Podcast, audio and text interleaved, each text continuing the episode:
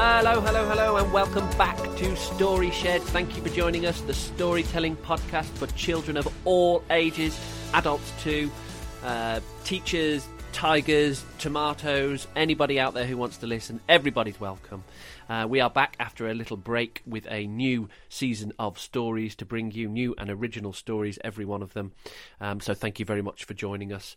Uh, it's been great to see our listeners growing and growing. So if you are new to the podcast, please get in touch with us. Tell us what you think. Give us some ideas for stories at Storyshed Pod on Twitter and Storyshed Podcast at gmail.com.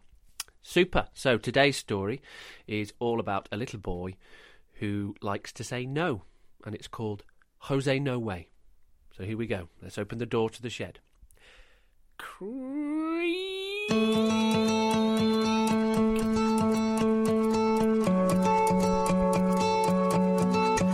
Story Shed, episode 13 Jose No Way. Jose Noe was a boy who always said no. From his mouth the word would so naturally flow.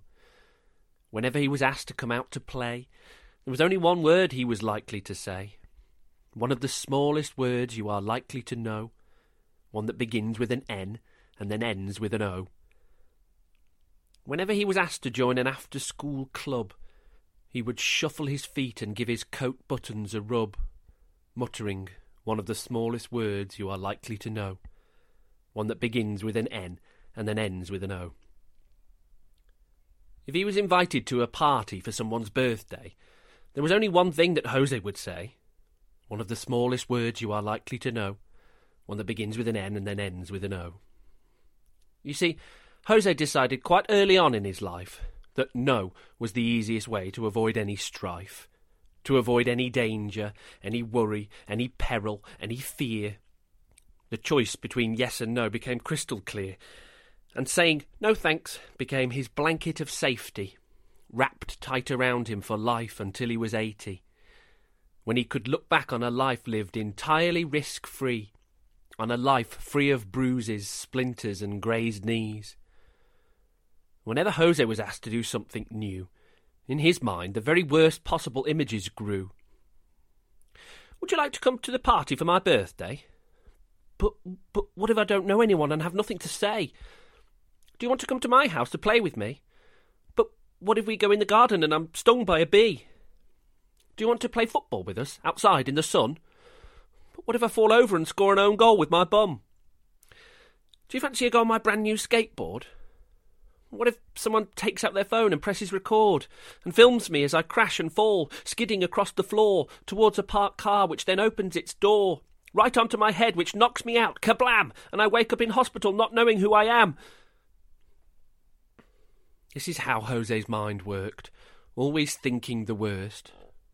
And this is why no always sprang into his head first. His classmates at school quickly became used to Jose No Way, and eventually stopped asking him, knowing what he would say.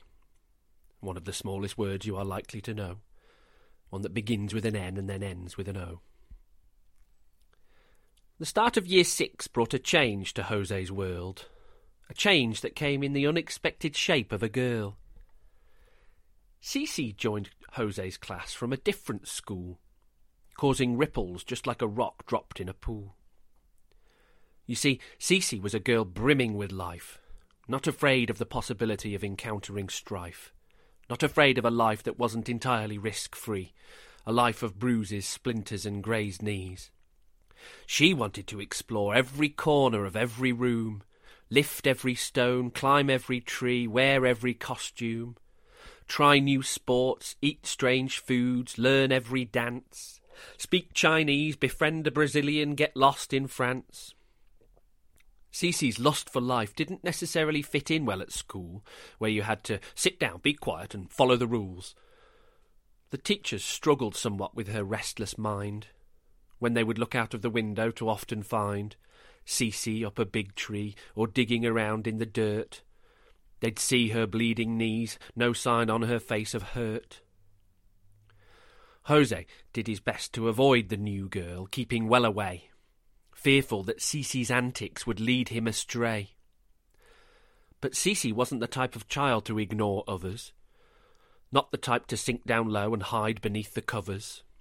She wanted to get to know all of her new classmates. So at the end of the day, she would wait by the school gates and ask if anyone if they would like to come out to play, to make the most of the endless summer days. She would head to the lake to throw stones with Jake, or race round on bikes with both of the Mikes. She would have a game of tennis with little Dennis, or teach Hope how to make homemade soap. But every time she asked Jose to come out to play, there was only one word that he would ever say. One of the smallest words you are likely to know. One that begins with an N and then ends in an O. Cece thought this was really quite odd. Why wouldn't he say yes or just smile and nod? Think of all the adventures on which he was missing out, all because he let curiosity be defeated by doubt. So she made it her mission to take this boy fishing, or swimming, or stone skimming, anything to see him grinning. So at the school gates, Cece waited for her classmates. Around her neck, a brand new pair of roller skates. She ignored Hope and Jake and Dennis and both Mikes, who whizzed off down the road anyway on their mountain bikes. And she waited for Jose, who looked down at his feet, desperately trying to not let their eyes meet. Hey, Jose, want to come try my new toy? What if. Jose began before Cece stopped the boy. What if we have a wonderful time? she said. What if nothing bad happens, just fun instead?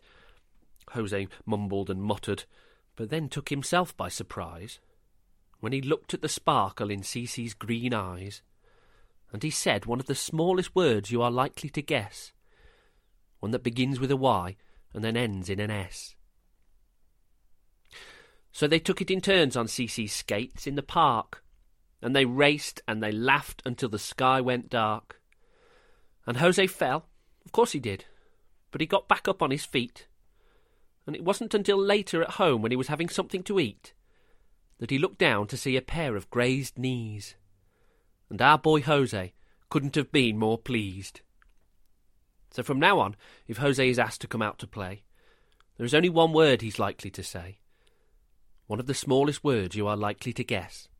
One that begins with a Y and ends with an S.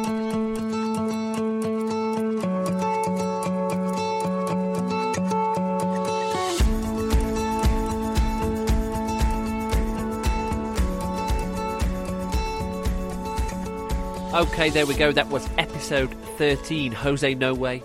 And here we are back again with Leo and Belle. Say hello, guys. Hello. Hi. Um, okay, here we go. Um, let's start with the question What is Jose like? What's he like? Well, do you go? Well, um, he always says no to stuff, and like he's scared. Okay, great. And why do you think he's like that? He's just scared of all the bad possible things in life. I mean, well, he, he, all the dangers and everything. Brilliant. He- he Okay, so what are some of those dangerous scenarios that he imagines then? Well, um, if someone asked him, "Do you want to come to my house?" his mind would think, um, "What if I? What if we go outside and I get stung by a bee?" Okay. And another one is like if if someone asked him to go outside and play football, um, he would just his mind would think like, "What if I fall over and I score an own goal with my bum?" yeah, okay. And um, this is kind of what I would do because I'm a very clumsy person.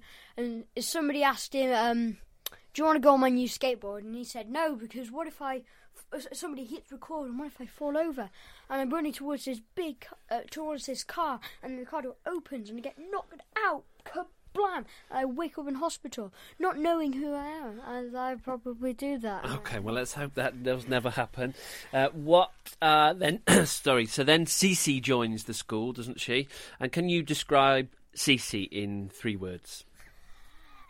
Brave, inquisitive, and curious. Okay. Um, adventurous, fun, and enthusiastic. Brilliant.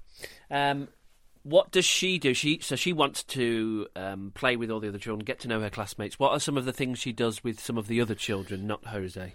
Uh, well, she um plays tennis with a boy called Dennis. Yeah.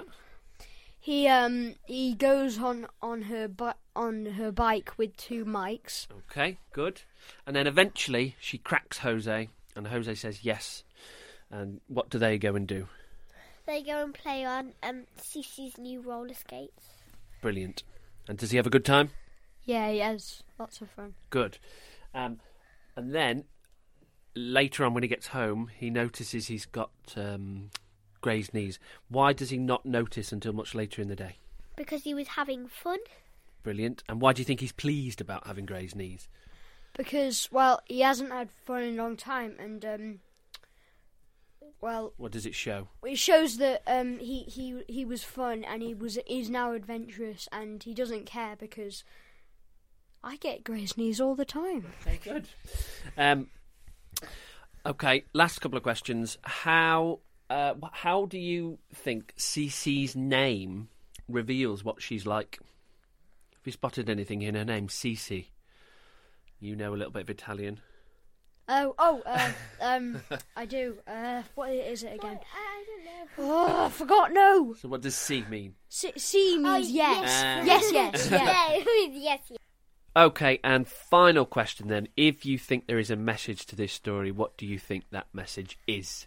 Well, kind of three messages here. Um, be brave, have fun, and like do what you want. Like, Super. Don't be afraid to try new things. Just go out there and have fun, basically. Excellent. Well, thank you very much, and thanks again, and we'll see you next time. Say bye bye. bye. See ya.